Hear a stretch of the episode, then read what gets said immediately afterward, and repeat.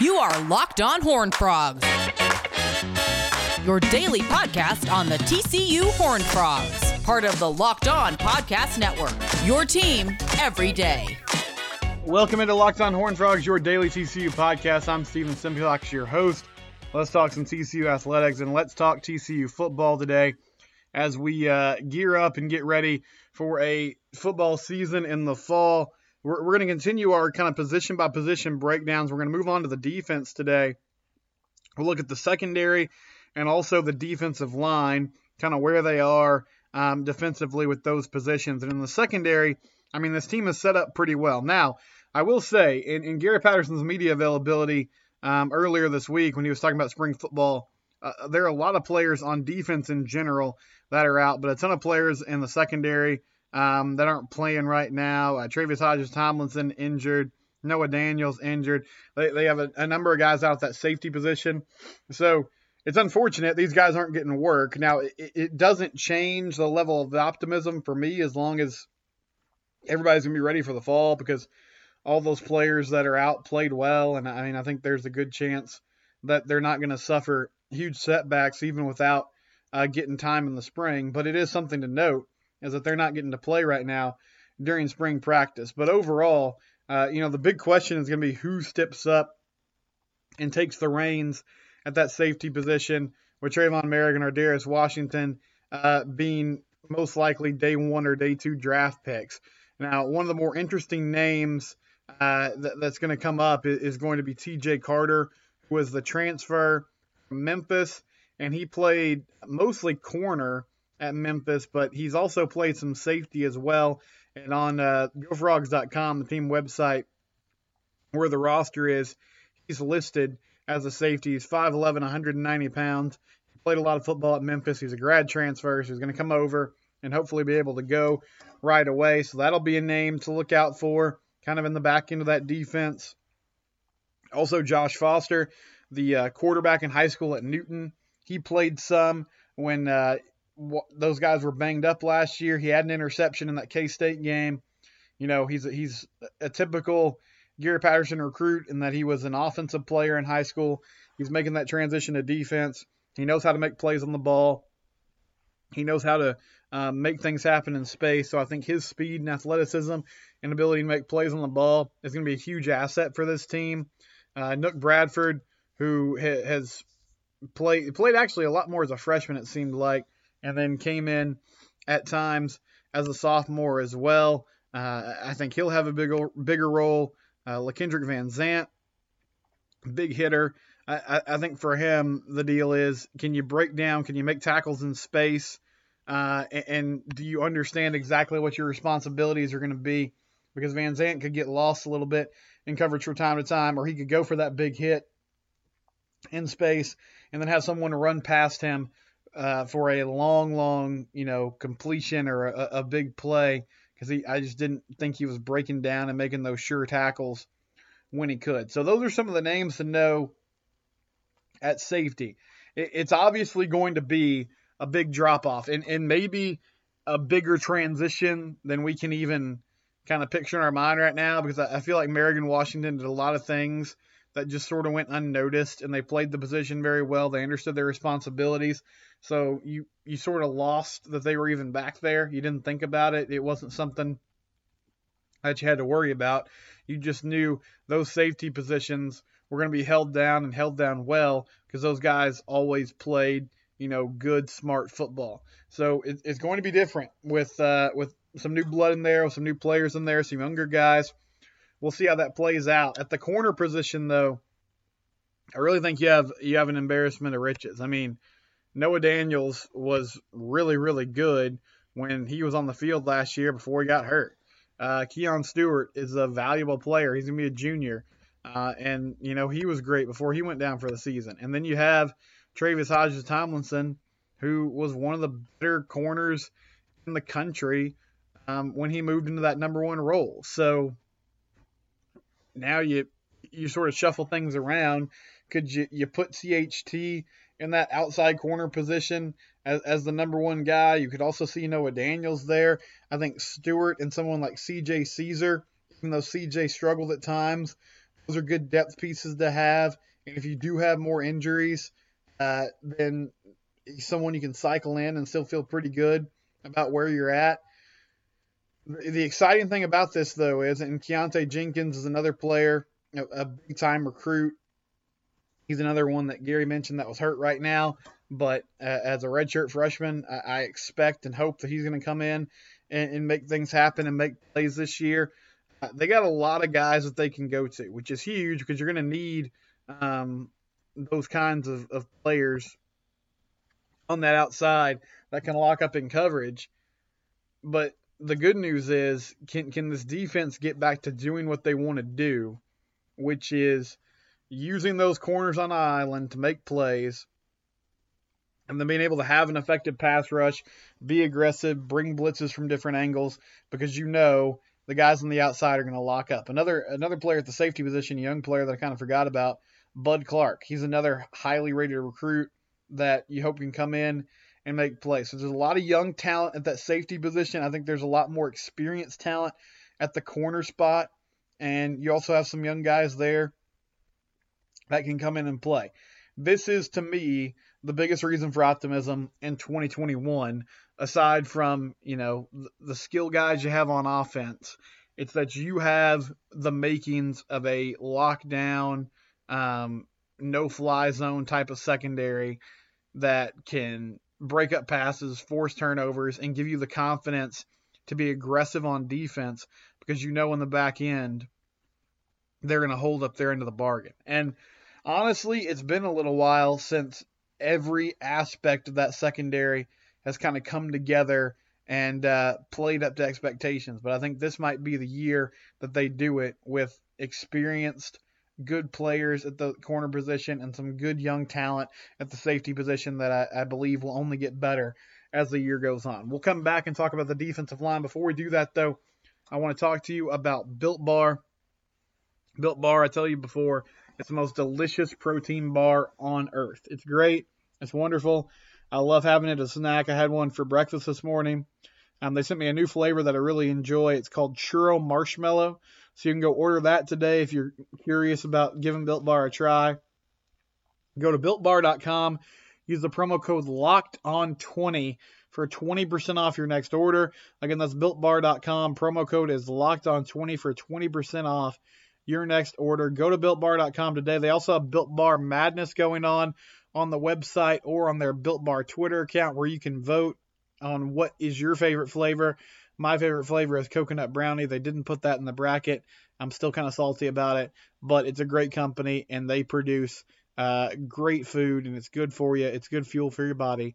BuiltBar.com. Try it today. Locked on Horn Frogs segment two coming your way. So let's get into the defensive line now. And this was a unit last year that early in the season was one of the weakest units on the team and felt like, man, they really can't get to the they can't get home, they can't get to the quarterback. There's some big issues here. It's holding the defense back. But as the year went on, you saw them get better. And I, I think part of that, to, to be frank about it, was the level of competition. Uh, they did their best work against Texas Tech and Baylor and Kansas, but also had a pretty good game against Oklahoma State. And the edge rushers got more consistent as the year went on. Khari Coleman is the guy that I'm most excited about. I mean, he is explosive he now has a full off season to kind of get ready to go, get his strength and, and conditioning in order, get bigger, and he just makes plays off the edge. He's so quick and fast. He can get there in a hurry. Ochaun Mathis is is starting to become the guy that we thought he could be, and it, it, it's fun to watch him play. He's big, physical. He got to the quarterback a, a number of times last year, especially late in the season. Kenny Turnier is an exciting name from Central Florida. He's shown the ability to get to the passer in the past. So it's another player you can, you know, plug in there at a certain time, see if he can get there. You know, Colt Ellison provides you some depth. There's some some names at a defensive end position that are exciting, but I, I, I think the biggest question or the what's going to tell us, hey, is this unit going to take a, a step up a step forward in 2021 comes down to what what's Coleman's development look like? Is he still the guy that he was his freshman year? Is he even better? Is he more explosive? Is he stronger? Can he start to bull rush some players uh, uh, uh, as well as getting off the edge and just getting off the line in a hurry and beating those tackles to the spot? Ochaun Mathis, does he continue kind of his upward trajectory? And I, I know Ochaun's a really good run stopper, but we're mainly talking about pass rushing here with our, with the DNs. You have to have that run support as well. These are these are edge rushers though, guys. You want to get after the passer in the Big 12. I think that really is the most important thing. And then can Turnier give you something? Can he can he give you some added depth um, as someone who can go get five or six sacks a game himself? So those three guys are who I think you focus in on as hey, can these players step up and make plays in that defensive tackle position? Corey Bethley coming off injury. He's back for another season. You know, he's going to be solid if he can stay healthy. Terrell Cooper is another player.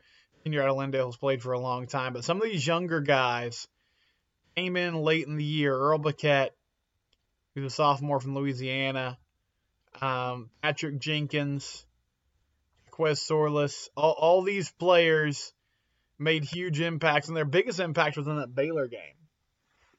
Even in the second half, you started to see them get pressure inside. And if you can get any sort of pass rush from your inside interior players, that's huge. I, I mean, that really is the fastest way to just blow a game up is if they can't if the center and the guards can't block the guys in the A and B gaps.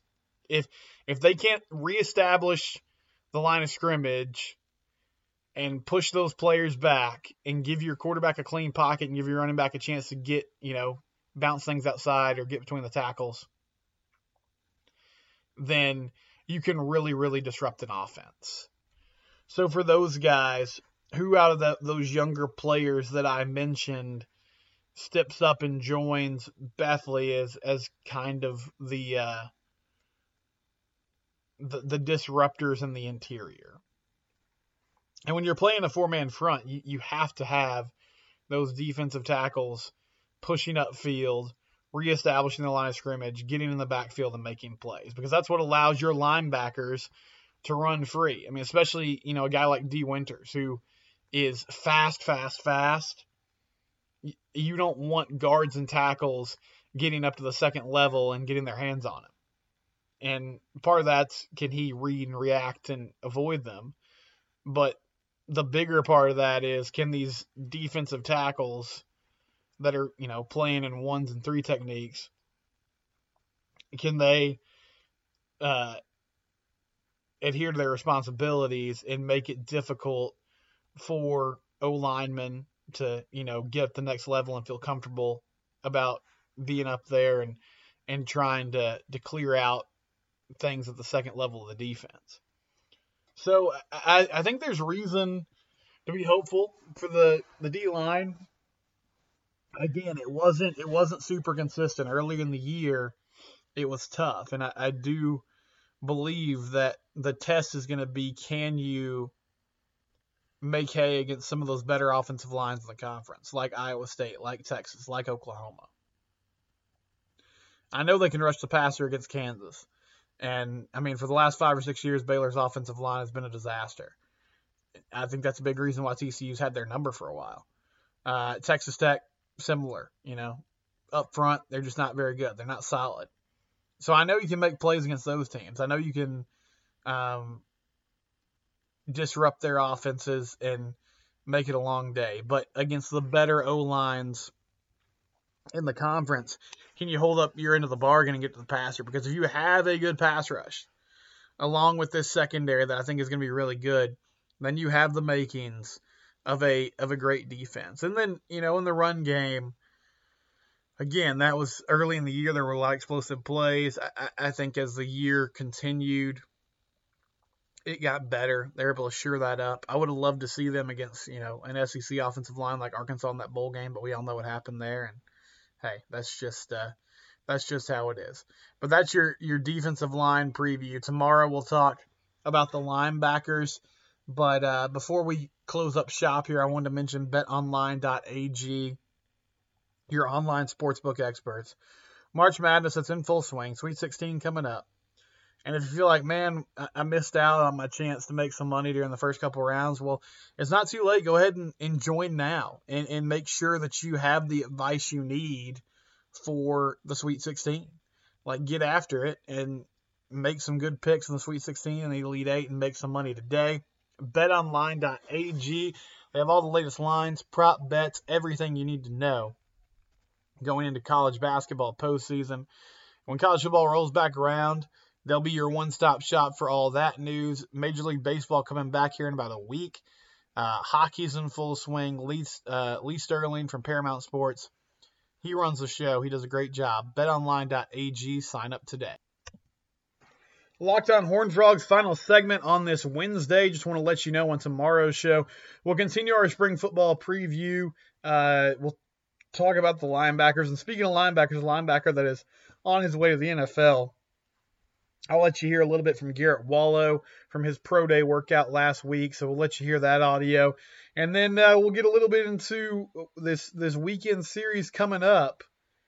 Baylor and TCU on Friday night, Friday, Saturday, Sunday. The Bears facing off in baseball. We'll cover all that. That's tomorrow. But this has been your Wednesday edition of Locked On Horn Frogs, part of the Locked On Podcast Network. Your team every day.